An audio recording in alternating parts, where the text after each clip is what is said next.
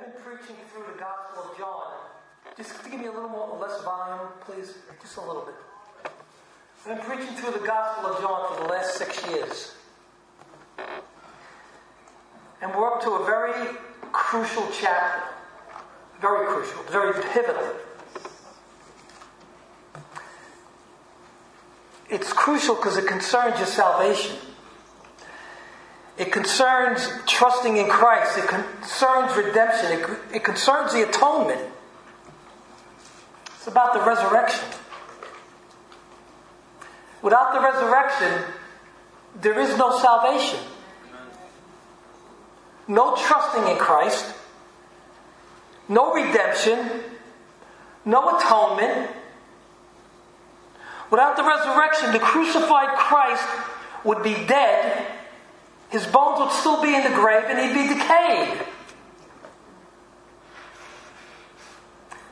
When Christ rose from the dead, it was declared to the world, not only the world, but Satan, that God accepted his son's sacrifice.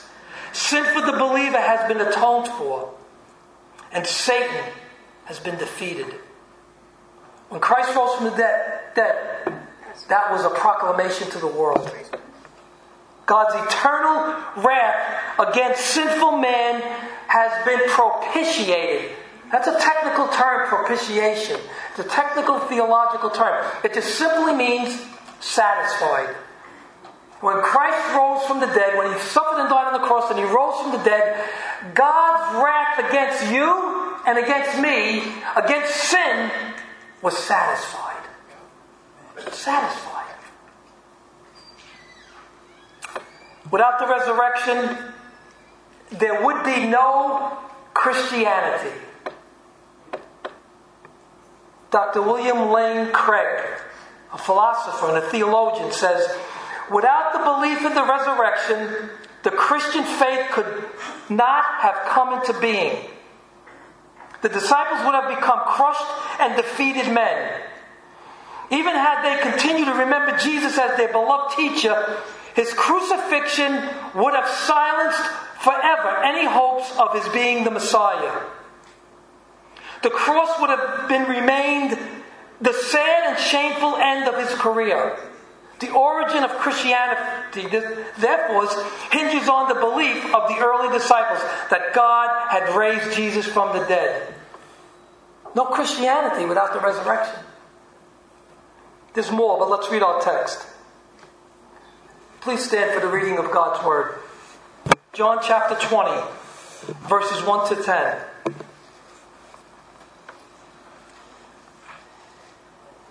Chapter 20, verses 1 to 10.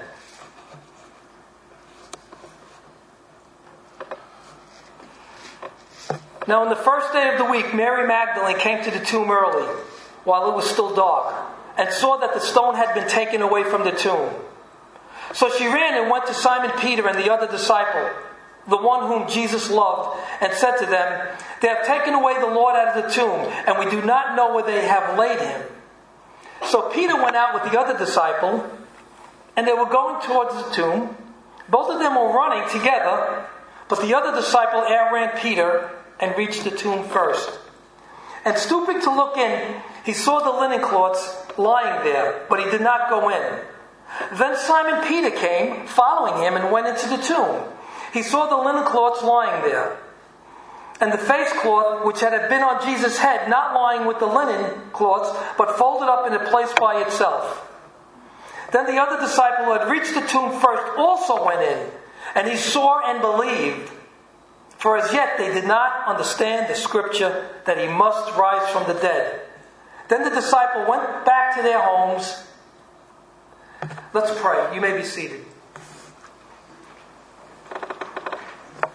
Heavenly Father, resurrect any dead unbelief in our lives to a living hope through the preaching of your word. Open our minds and hearts to see, understand, and apply the resurrection to our lives that we may live victoriously no matter what we go through, glorifying you and your Son, Jesus Christ. In his name we pray. Amen. I want to tell you a story about Spurgeon. Spurgeon was a great preacher in the 1800s. And he tells the story of the reformer, Martin Luther. And listen to this story. Martin Luther was a very cheerful man as a rule, but he had terrible fits of depression. He was at one time so depressed that his friends recommended him to go away for a change of air to see if he could get relief. He went away, but he came home as miserable as ever. And when he went into the sitting room, his wise wife Kate was sitting there, dressed in black, and her children round about her, all in black. Oh, oh, said Luther, who is dead? Why, said she, Doctor, have you not heard that God is dead? My husband, Martin Luther, would never be in such a state of mind if he had a living God to trust to. And then he burst into a hearty laugh and said, Kate, thou art a wise woman. I have been acting as if God were dead, and I will do so no more. Go and take off thy black. And Spurgeon goes on to say, if God be alive, why are we discouraged? If we have a God to look to, why are we cast down? Let us rejoice and be glad together, for God will do all that He has promised for this reason. The great reformer Martin Luther was rebuked from his wife. I know how that feels very much, and Brian knows how that feels too. He was rebuked by his wife. The psalmist David rebuked himself in Psalm 42, verse 11. He rebukes himself for not trusting in God who is sovereign over all. And he says this Why are you cast down, O my soul? And why are you in turmoil within me? Hope in God, for I yet shall praise him, my salvation and my God. We have no excuse not to trust in the risen Savior. None whatsoever. My proposition for this message is this Do you believe the tomb is empty and Christ is risen? Now, before you answer that, I want you to listen to the sermon. I want you to think a little. There's three points I want to bring to your attention. The first one is Has the stone been rolled away from your heart? Verses 1 and 2 again. Now, on the first day of the week, Mary Magdalene came to the tomb early, while it was still dark, and saw that the stone had been taken away from the tomb. So she ran and went to Simon Peter and the other disciple, the one whom Jesus loved, and said to them, They have taken away the Lord out of the tomb, and we do not know where they have laid him. Laid him. Christ was crucified, he died and was buried. On the third day, Jesus rose from the dead. Now, before I get into the text, if you remember the last time I spoke, I want to briefly speak about where Jesus was for three days between his death and his resurrection, which is, which is hotly debated. First, I want to say this. I don't believe for one moment that Jesus went to hell for three days and finished the atonement there, being tormented by the demons. This teaching is prevalent by the Word of Faith teachers. Every scripture, every scripture in the Bible speaks of the blood sacrifice of Jesus on the cross, not in hell. Yes. And also, if you remember, he told the repentant thief on the cross, Today, Jesus on the cross with the thieves, today you will be, will be in paradise in paradise, he told the repentant thief. Dr. Sproul says this Another view is Jesus went to hell because the Apostles' Creed says he suffered under Pontius Pilate, was crucified, dead, and buried. He descended into hell. The third day, he arose again from the dead. Now, we don't say that in our Apostles' Creed, but there are some Apostles' Creed that have that. However, the earliest versions of the Apostles' Creed did not contain the phrase until the middle of the third century. Plus, as Dr. Sproul says, it's theologically suspect. In other words, it's doubtful theologically that he went to hell for three days because there's really no place in Scripture that says that. Everything, as I said before, when it comes to his death, was on the cross. It was a blood sacrifice.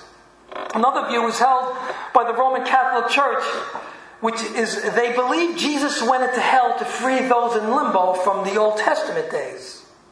They believe he went there to continue the work of redemption, to set captives in hell free from their condition. Now, they and others use 1 Peter chapter 3, verses 18 to 20 for their take on where Jesus was for three days. Now, that would take me a whole sermon to unpack because that's a very controversial uh, text.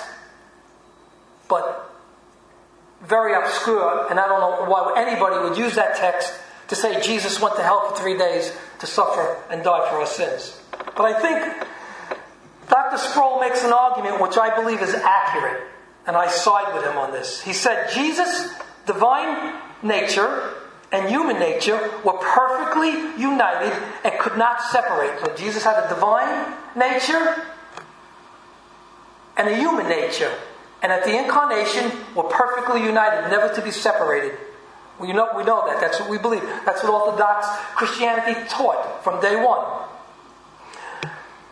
On the cross, the divine nature did not die because he's unchangeable. Jesus, God cannot die. His human nature did die. We know that.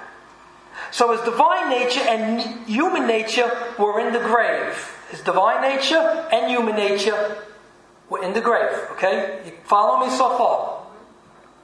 However, his living soul of Christ went to heaven. Now, Christ, when he became man, also had a living soul, like we do. He had a spirit, like we do.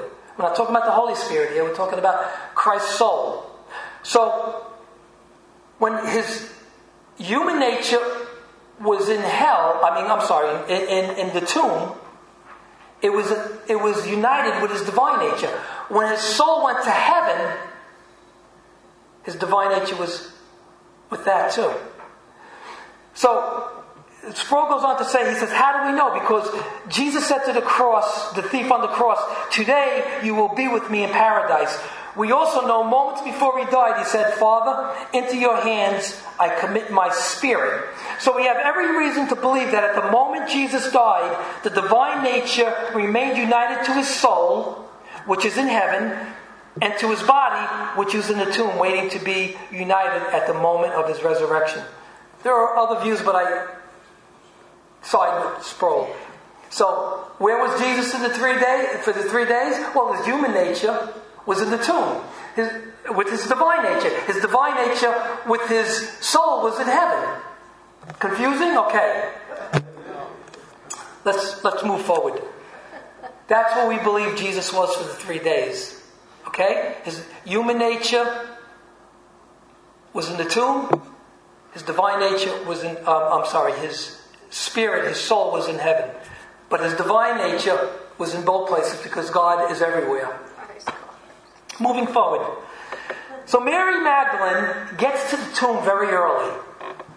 John says it was the first day of the week and it was still dark. Now, the first day of the week is what? Sunday. That's the Jewish calendar. They didn't say Sunday, Monday, Tuesday, Wednesday, Thursday. They said first day, second day, third day, fourth day, fifth day, so on and so forth. So Jesus was raised to life Sunday morning, and guess what? The church has been celebrating his resurrection ever since. Sunday is also referred to as the Lord's Day. Now, there's two things we need to, re- to reconcile here. John says it was still dark when Mary Magdalene got to the tomb, right? It says it was still dark. Mark says the sun had risen. Second thing is, John only mentions Mary Magdalene at the tomb, whereas the other Gospels mention other women along with Mary Magdalene at the tomb. So this, here's where uh, the critics will say, oh, they see there's contradictions in the Bible. But it's, it seems like a contradiction, but it's not. The gospel writers at times wrote different details of the same event. Illustration, for example, if you witnessed a car accident with another person, you might say, I saw this Nissan go out of control and crash into a pole. Right?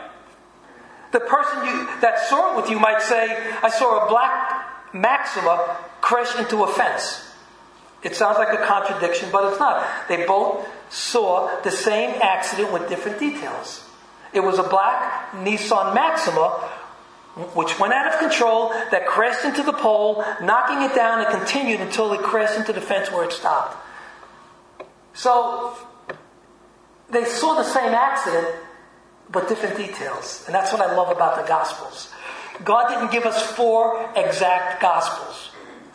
What good would that be? But He gave us a diamond. You know what a diamond is? It has different facets.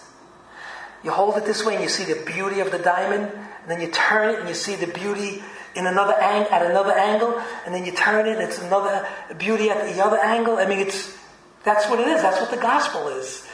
Eh, it's, it's the same with the Gospels. You see different details describing the same event, which makes the Gospels clearer in their understanding. And that's why whenever anyone preaches, you have to look at the four Gospels. You can't just look at one Gospel because there's different details.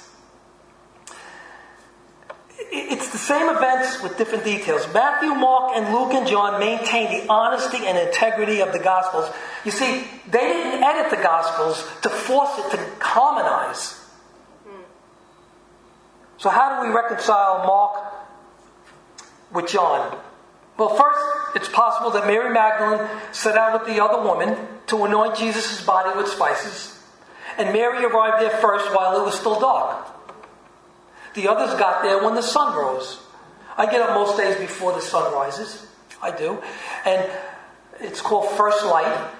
And you see on the horizon, you see a little bit of light. And then maybe a half hour later, I see the sun peeking over the horizon, which is very beautiful. It might take 30 minutes. I don't know.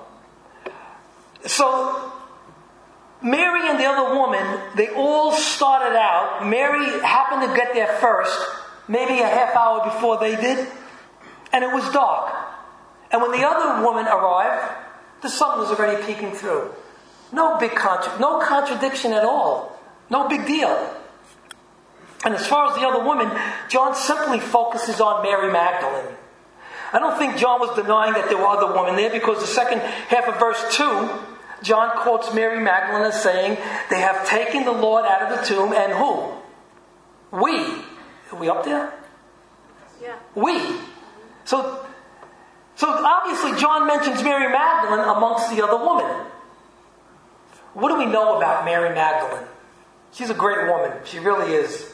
And next time I preach, I'm going to talk more about her. We know from all four Gospels that she was a devout follower of Jesus Christ. Matthew, Mark, and John tells us she was at the foot of the cross when Jesus died. All four Gospels tells us that she was at the tomb. Both Mark and Luke tells us that Jesus cast seven demons out of her. Now, a lot of people like to say Mary Magdalene was a prostitute, but there's nothing in Scripture that says Mary Magdalene was a prostitute. They were thinking about the other Mary. Mark and Luke also tell us that she, along with other women, followed Jesus, ministered, and provided for Jesus out of their own means, which may indicate that she was a woman of wealth. Okay, I'm just giving you a little background of Mary Magdalene. In short, Mary Magdalene was a God fearing, God loving, even though her faith was weak concerning the resurrection, which we will see in a few minutes. So let's see what happened to Mary Magdalene. As I said before, she and the other woman set out early Sunday morning. And these women wanted to anoint Jesus' body. Now, if you recall the last time I spoke, Joseph of Arimathea and Nicodemus already anointed the body. But they may have not finished, because if you remember, Sabbath was approaching and they were rushing, so they may not have finished it. Or that could be one reason why they want to go and anoint Jesus' body, or they just wanted to add more. That's not the point. In any event, Mary gets to the tomb first and sees how the stone is rolled away. I mean, she sees this big, huge stone rolled away. Nobody, not one man could roll this stone away. It was so big and so heavy. By the way, the stone was rolled away. You know why? Not to let Jesus out but to let the disciples in. Jesus, now in his glorified state, went right through the stone. He didn't need the stone to get out of the tomb. Did Mary just see the stone rolled away? Or even though John doesn't say it, did Mary actually look into the tomb and see it empty? Did she just see the stone rolled away? Or did she actually look in the tomb? We don't know. But whatever it is, here's the point. Mary Magdalene didn't understand that Christ had to rise from the dead. That's the point here. And the lack of understanding of the resurrection led her to tell Peter and John that they have taken the Lord out of the tomb and we don't know where they have laid him. Because she didn't understand yet that Christ had to rise from the dead, she believed grave robbers came and took the body of Jesus, which was very common in that day. Mary's heart was still in darkness concerning Christ's death and resurrection. She was a believer, yes. A chosen and elected saint, yes. But she still cannot connect the dots of Jesus' prediction concerning his death and resurrection. She had darkness shrouding her understanding. Dr. D.A. Carson says the darkness of the hour is the perfect counterpart to the darkness that still shrouds Mary's understanding. As far as Mary, the stone was still at the entrance of her heart and caused darkness.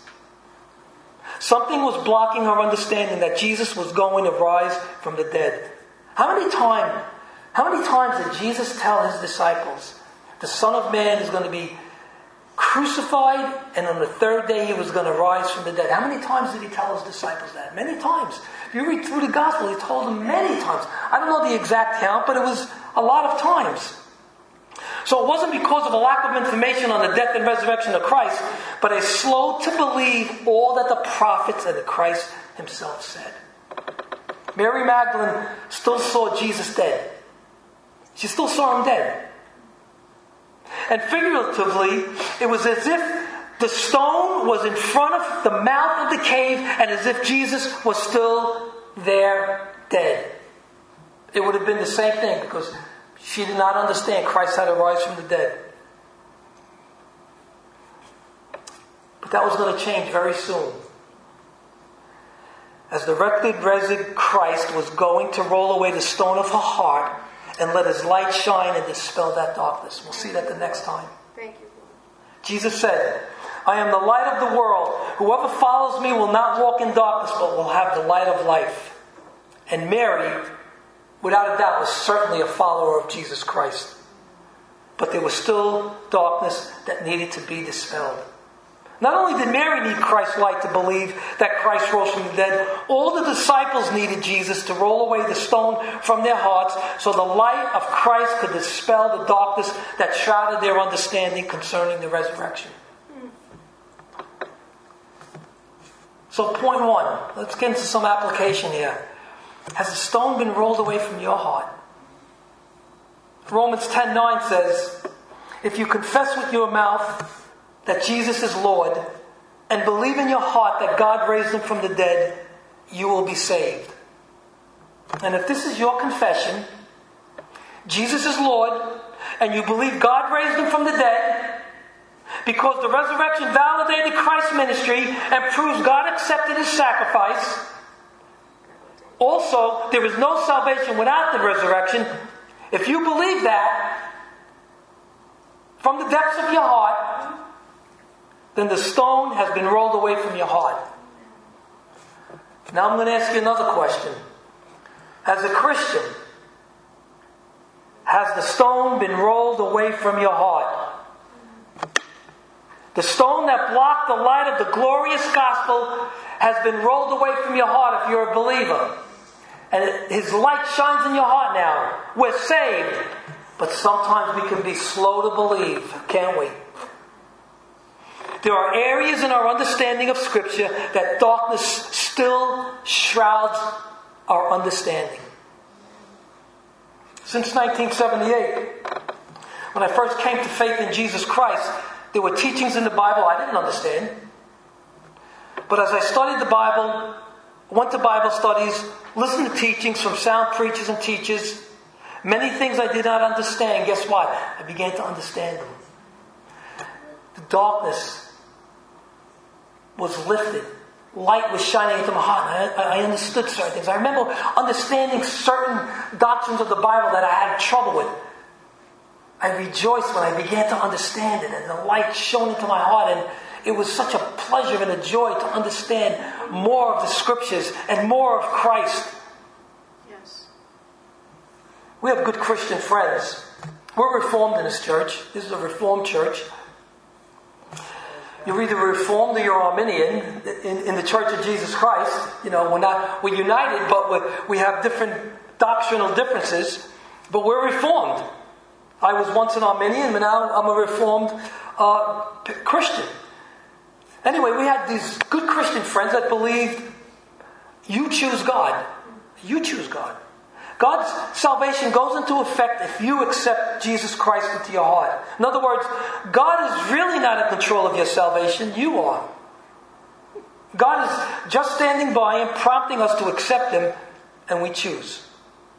But is that what the Scripture teach?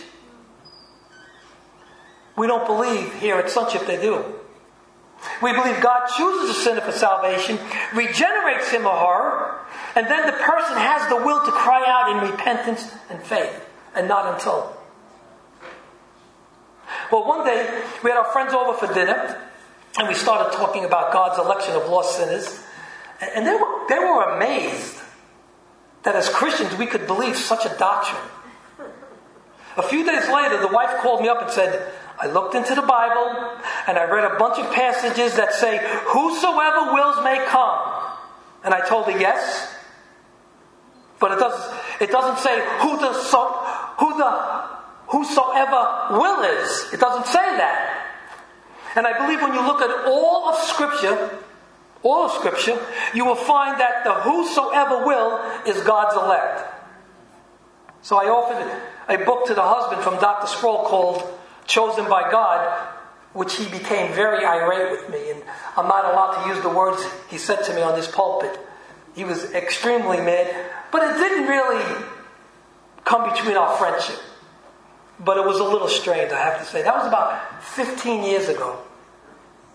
About five years ago, I saw his wife in the supermarket. And we were saying hi and catching up when all of a sudden her eyes got so bright and big. I almost ran out of the supermarket.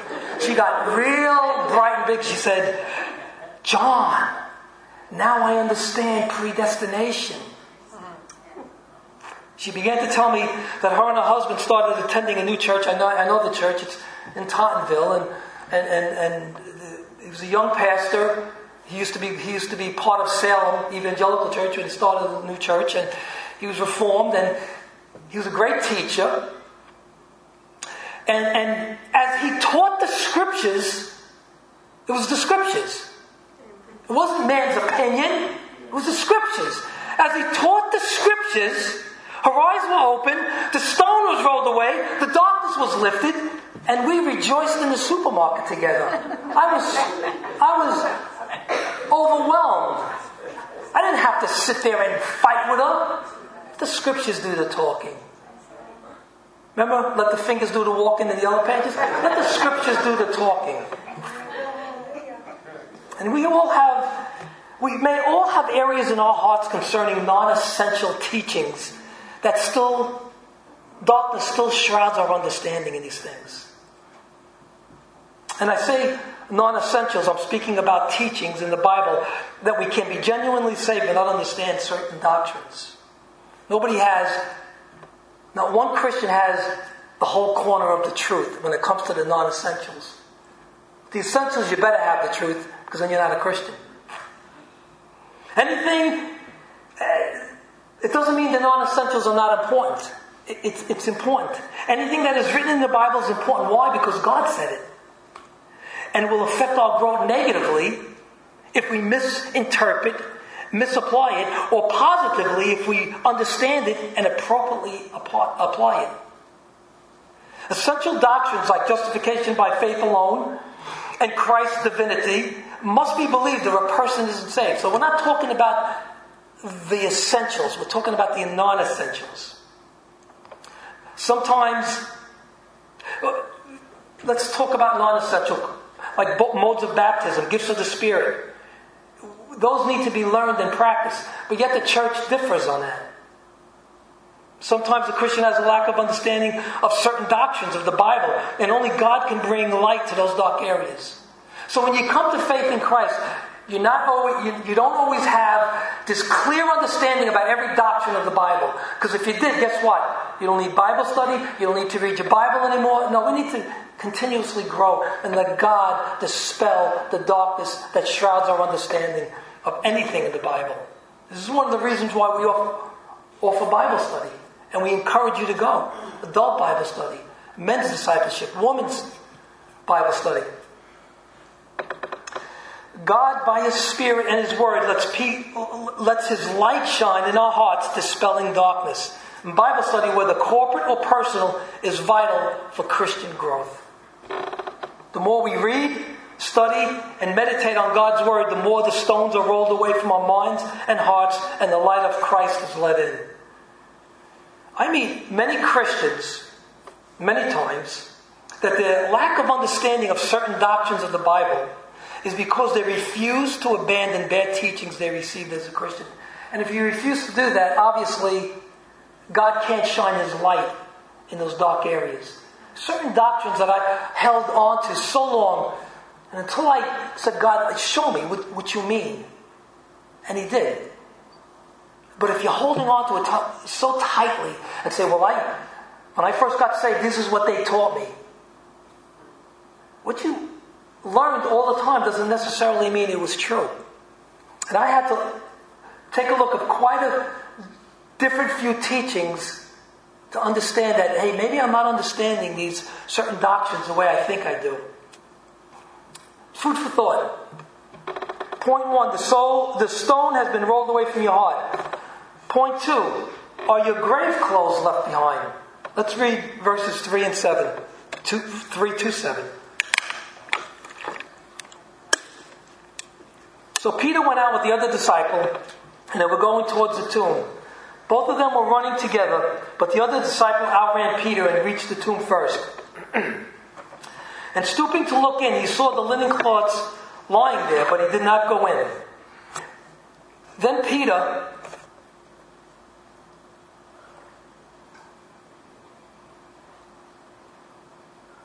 I'm sorry, I lost my place over here. For Okay. Then Simon Peter came following him and went into the tomb. He saw the linen cloths lying there, and the face cloth which had, which had been on Jesus' head, not lying with the linen cloths, but folded up in a place by itself. So, Mary Magdalene told the disciples, Peter and John, when they told, when she told the disciples, Peter and John immediately started running to the tomb. And John outruns Peter, probably because John was younger. And he gets to the tomb first. He stoops and looks in. He stoops down and looks in because the tombs were, you know, the, the entrance of the tombs back then were probably very low. So he stoops and looks in. He didn't go in. Then Peter gets to the tomb and he runs right in. Peter was living up to his impetuous character. You know, you know, John stops. He's very cautious. Looks in. Maybe fear was gripping his heart. Who knows? Peter just goes right into the tomb. And that's impetuous Peter, right? Oh Lord, I'll never deny you. He denied him three times. I mean, that was Peter. That was Peter. And, but I love Peter. I love that he ran right into the tomb. You know, he denied him three times. He, he, he didn't let it get to him where he committed suicide like Judas. you know, he, he had a heart of repentance, Peter. And he ran right into the tomb. Now, this is interesting. This is very interesting. John makes a point of telling his readers that they saw the linen cloths lying there and the face cloth, which was on Jesus' head, folded up and separate from the rest of the linen cloths. Why would John say that?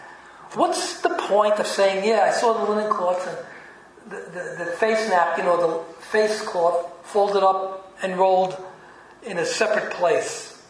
Well, I think was John was showing us two things. Number one, he was saying Jesus' body was not stolen. This was a popular concern in antiquity. Grave robbers would steal a body from the grave, especially if the dead were wealthy. They would steal the linen and spices, which were very valuable. So that's why they wanted to take the body. plus, but, but the linen cloths were left behind. Okay, now I want you to follow me.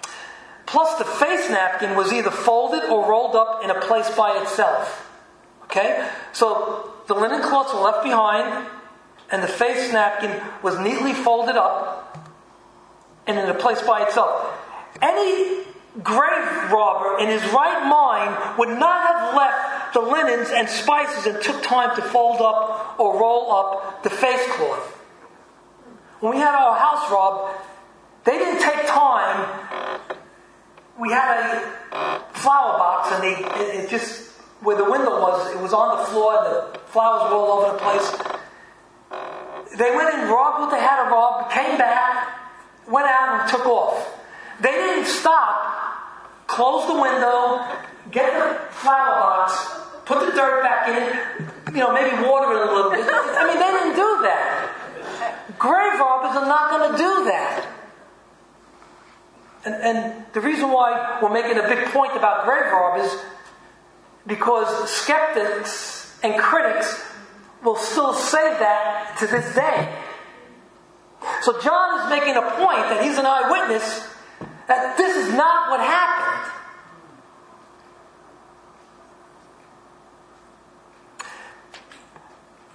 They would have taken the whole body and grave cloths and got out of there as fast as they could because another reason is, is if they got caught, there was a death penalty attached to that. So a grave robber is not going to sit around and fiddle around with the grave clothes. Plus, there were guards there. When the guards told the chief priest what happened, they told the guards to tell the people the disciples stole the body. Okay, so John is saying, even though there were widespread rumors that Jesus' body was stolen, I'm a witness that Jesus wasn't stolen. There were no grave robbers here. And the second thing, Jesus truly rose from the dead. He truly rose from the dead. So John is saying the body wasn't stolen, Christ is alive. He rose from the dead. By the fact that he wasn't stolen, the tomb is empty, and the way the linens was situated. In other words, Jesus' body passed right through the linens. When Jesus raised Lazarus from the dead, he told the men, Unbind him and let him go. You see, Lazarus had to be unbound. He didn't have a glorified body, he had a human body. Did Jesus put life back into him. He had to be unbound. Jesus passed right through the clothes as the time he passed through the door, excuse me, when his disciples were hiding behind closed doors. The doors were locked. Jesus came and stood right before them. Are your grave clothes left behind? You have no business to live life as a believer with grave clothes on. The only people who live with grave clothes on are unbelievers. Now, I'm not talking about this figuratively, obviously. But I'm sorry, I'm, I am talking about this figuratively, not literally. Ephesians 2. Let's turn to that. Verses 1 through 6.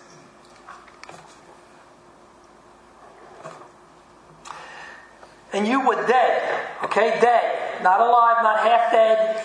You were dead. You know what that means? Dead. dead. they stuck you, you wouldn't feel anything. You, you were dead in the trespasses and sins, in which of the air, the spirit that is now at work in the sons of disobedience, among whom we all once lived in the passions of our flesh, carrying out the desires of the body and the mind, and when nature and by nature children of wrath, like the rest of mankind, grave clothes. But God, being rich in mercy, because of the great love with which He loved us, even when we were dead in our trespasses, made us alive together with Christ. By grace you have been saved, and raised up with Him, and seated us with Him in the heavenly places in Christ Jesus. You When you were born again and trusted in Christ as Lord and Savior, you went right through your grave clothes, figuratively. You're a new creation. The old has passed away. We pass through the grave clothes. Behold, the new has come. Christ took off your grave clothes of sin and clothed you with a newness of life.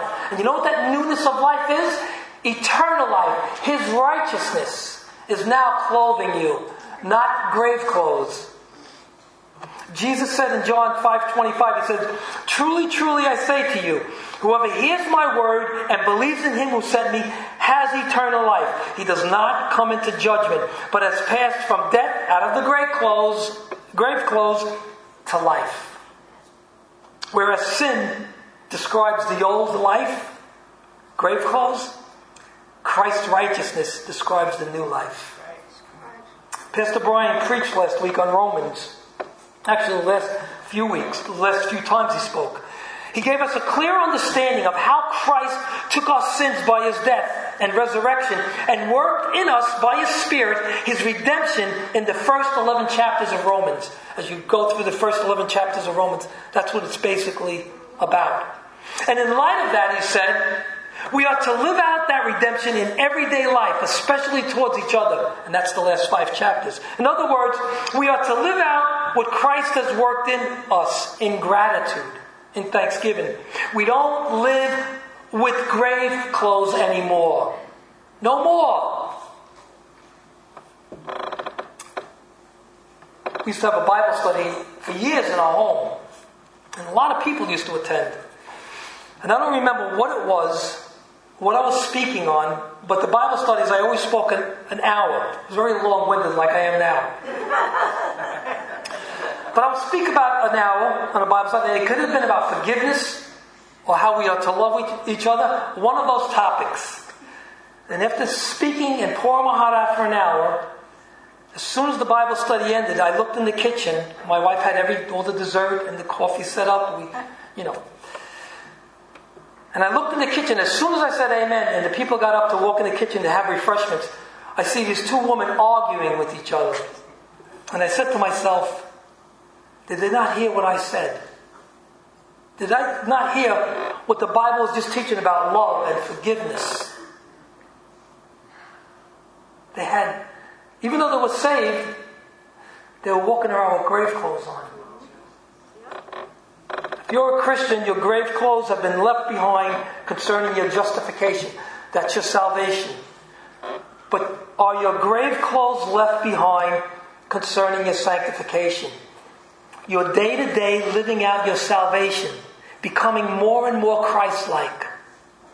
I'm not suggesting now that you are a Christian, you sanctify yourself. In other words, God saved you, and now the burden is on you to keep those grave clothes off and keep them off. No. But again, as Pastor Brian preached last week, we now live in the light of what Christ has done, his imputed righteousness to us. Jerry, Dr. Jerry Bridges says it like this. He said, Believers need the gospel to remind them that our standing with God is not based on our own obedience, but on the perfect imputed righteousness of Christ. Otherwise, the pursuit of holiness can be performance driven. That is, if I'm good, God will bless me. Christ does the work of salvation. Christ does the work of sanctification. And even though sanctification is primarily a work of God, we cooperate with Him. We don't cooperate in salvation. The only thing we do is when God gives us that new heart, as, as Ezekiel says, when God causes us to be born again, He regenerates, we respond with faith and repentance. But now the sanctification comes, primarily it's the work of God in your heart. It's a work of grace in your heart. But we cooperate with God in our sanctification, stripping ourselves more and more of our putrid grave clothes and growing in righteousness and holiness. And that comes, we need to cooperate with God in that. In other words, you can slow down your sanctification. You can, by disobedience. We don't want to do that. Are your grave clothes left behind, or are you still wearing them? Point three. Do you see Jesus' tomb empty? You see his tomb empty? Verses 9 and 10. Then the other disciple who had reached the tomb first also went in. He saw and believed, for as yet they did not understand the scripture that he must rise from the dead. Then the disciples went back to their homes. One of the things students learn, I've learned, and Pastor Brian learned, is a thing called hermeneutics. It's not a technical term, it's the art and science of interpretation. It's to look, one of the things you learn is look for a repetition of words, right? If you're looking at a text, you look at a repetition of words. Because if a word is repeated more than once, it's, it's, it's more than likely that the author is trying to get your attention about something. Now, John uses the word tomb seven times. Seven times in ten verses. And I think John uses the word seven times to stress a point. And you know what that point is? That although a tomb is a place to hold the dead, right? That's what a, tomb is. This particular tomb is empty. It could not keep Jesus dead. John finally went into the tomb. And verse 8 tells us he saw and he believed. Now, verses 5, 6, and 8 use the word saw. Look. And I want you to see the progression here. This is important.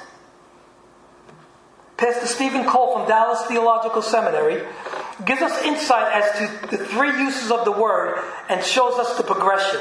He says, John goes into more detail concerning the grave clothes than any other Gospels do. In telling the story, John uses three different Greek words meaning to see. Okay? When John first arrived at the tomb, he stooped in and looked and he saw the linen wrappings lying there, but he didn't go in. That's in verse 5.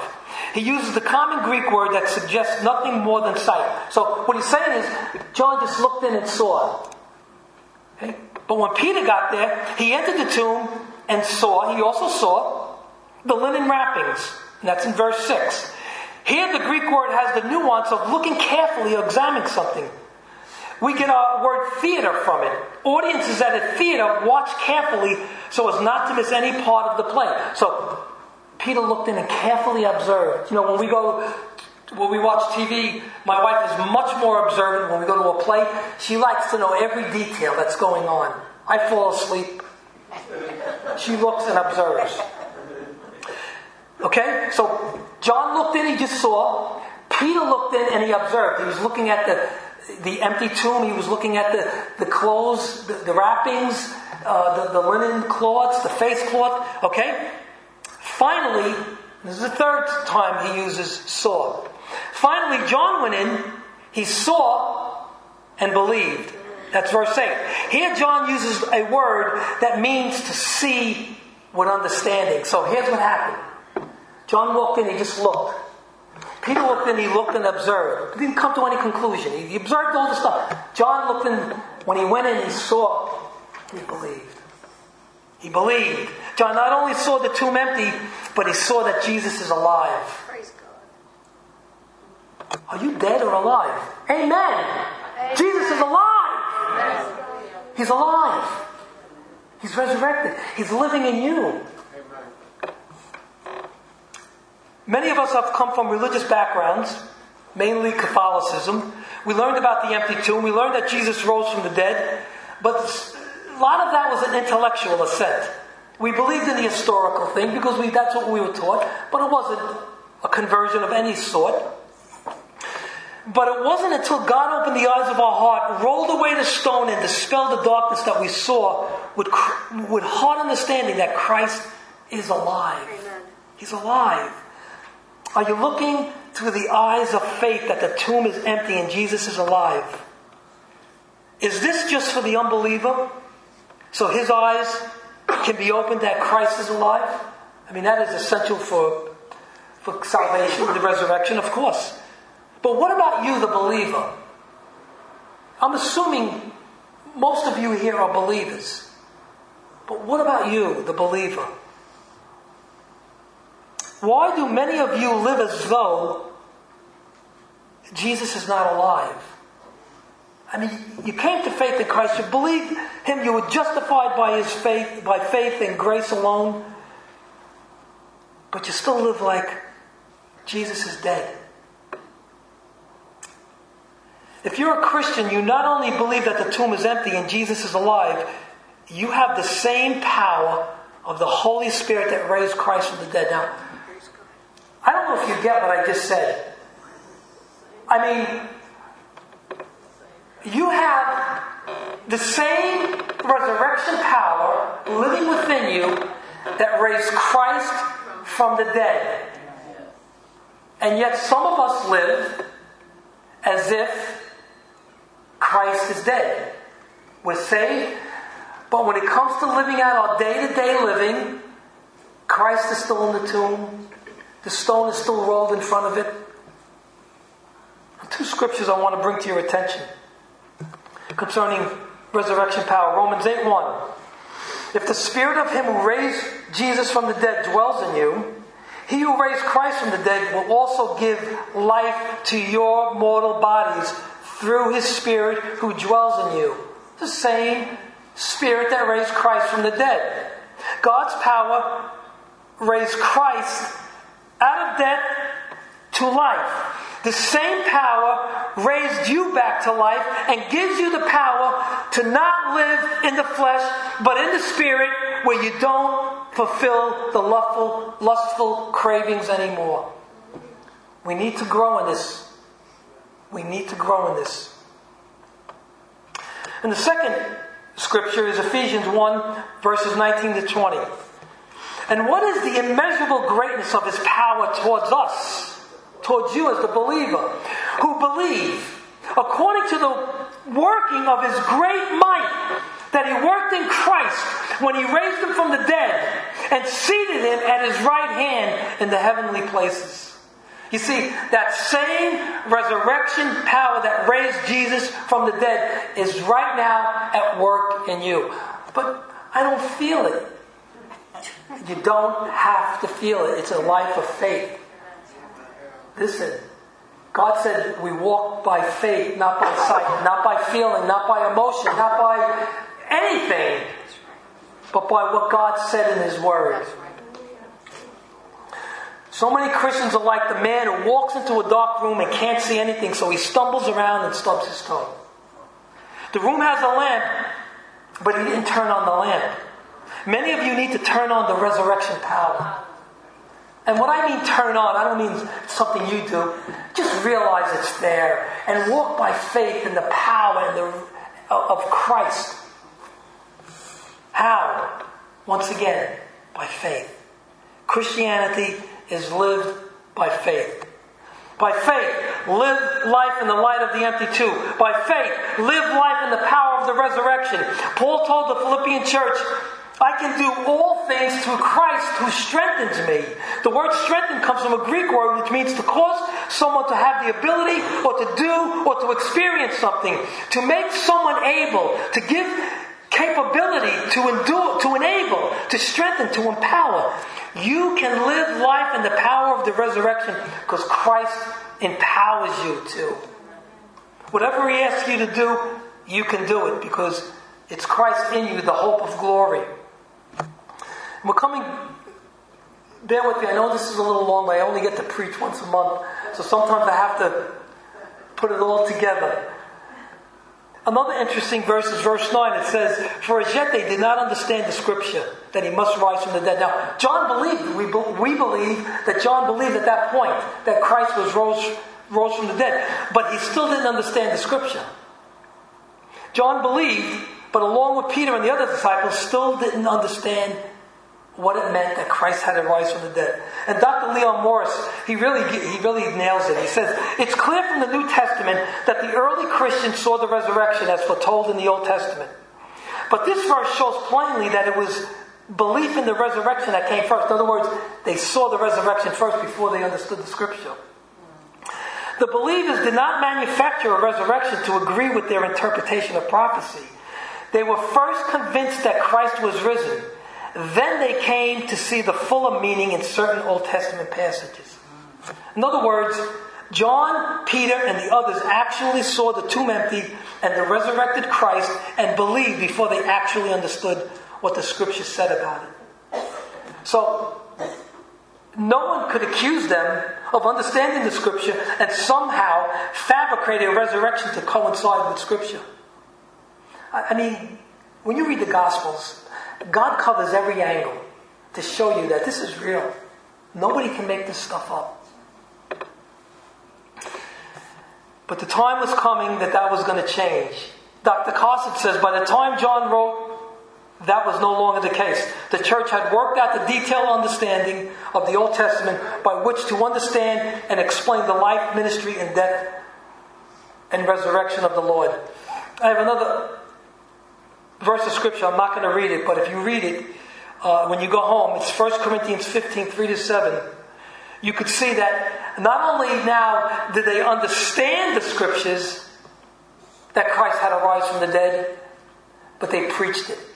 They preached it. So they saw the resurrection, they still didn't understand the scriptures. By the time it was all said and done, the Holy Spirit came, now they understood the scriptures, and now they began to preach it. And after all this, they went home, which sets the stage for the next time I preach.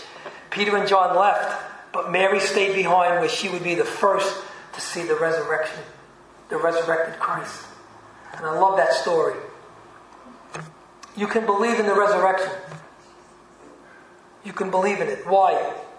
Because there's much evidence. First evidence an empty tomb. The grave of, of Muhammad, the founder of Islam, He's in a mosque in Medina, Saudi Arabia. Millions of Muslims visit it every year during the, the annual Hajj, pilgrimage to Mecca and other Muslims' holy sites. He occupies this tomb. The body of Buddha, I'm not going to go through the whole thing for the lack of sake of time. Uh, the founder of Buddhism was cremated, and his ashes and other relics were said to have been placed in a few temples or in mud-like structures called stupas. He's still in his grave. Well, not in his grave, but he's, he's ashes. The grave of Confucius, founder of Confucianism, is in the home of Qufu in, in China. He lies buried among with ten, along with ten, tens of thousands of his descendants. These men, these so called great religious men, are all in their tombs. The tomb in which Jesus, the founder of the Christian faith, was buried in, located in Jerusalem, his tomb is empty. Why? Because Jesus Christ rose from the dead. His angelic testimony, the angel told the woman who, you were, who, who were looking for Jesus, he has risen. Prophecy from David, Isaiah, and Jesus himself. In the Old Testament, it prophesied that Jesus Christ was going to rise from the dead. And in fact, the disciples went from unbelief to believing, and how many of them died for that belief. No one in their right mind would die for a lie. There's much more, but there's not enough time to elaborate on this. So let me conclude here by recapping my points. Has the stone been rolled away from your heart? Now I want you to take this seriously. Because you could say, I'm saved, I know it.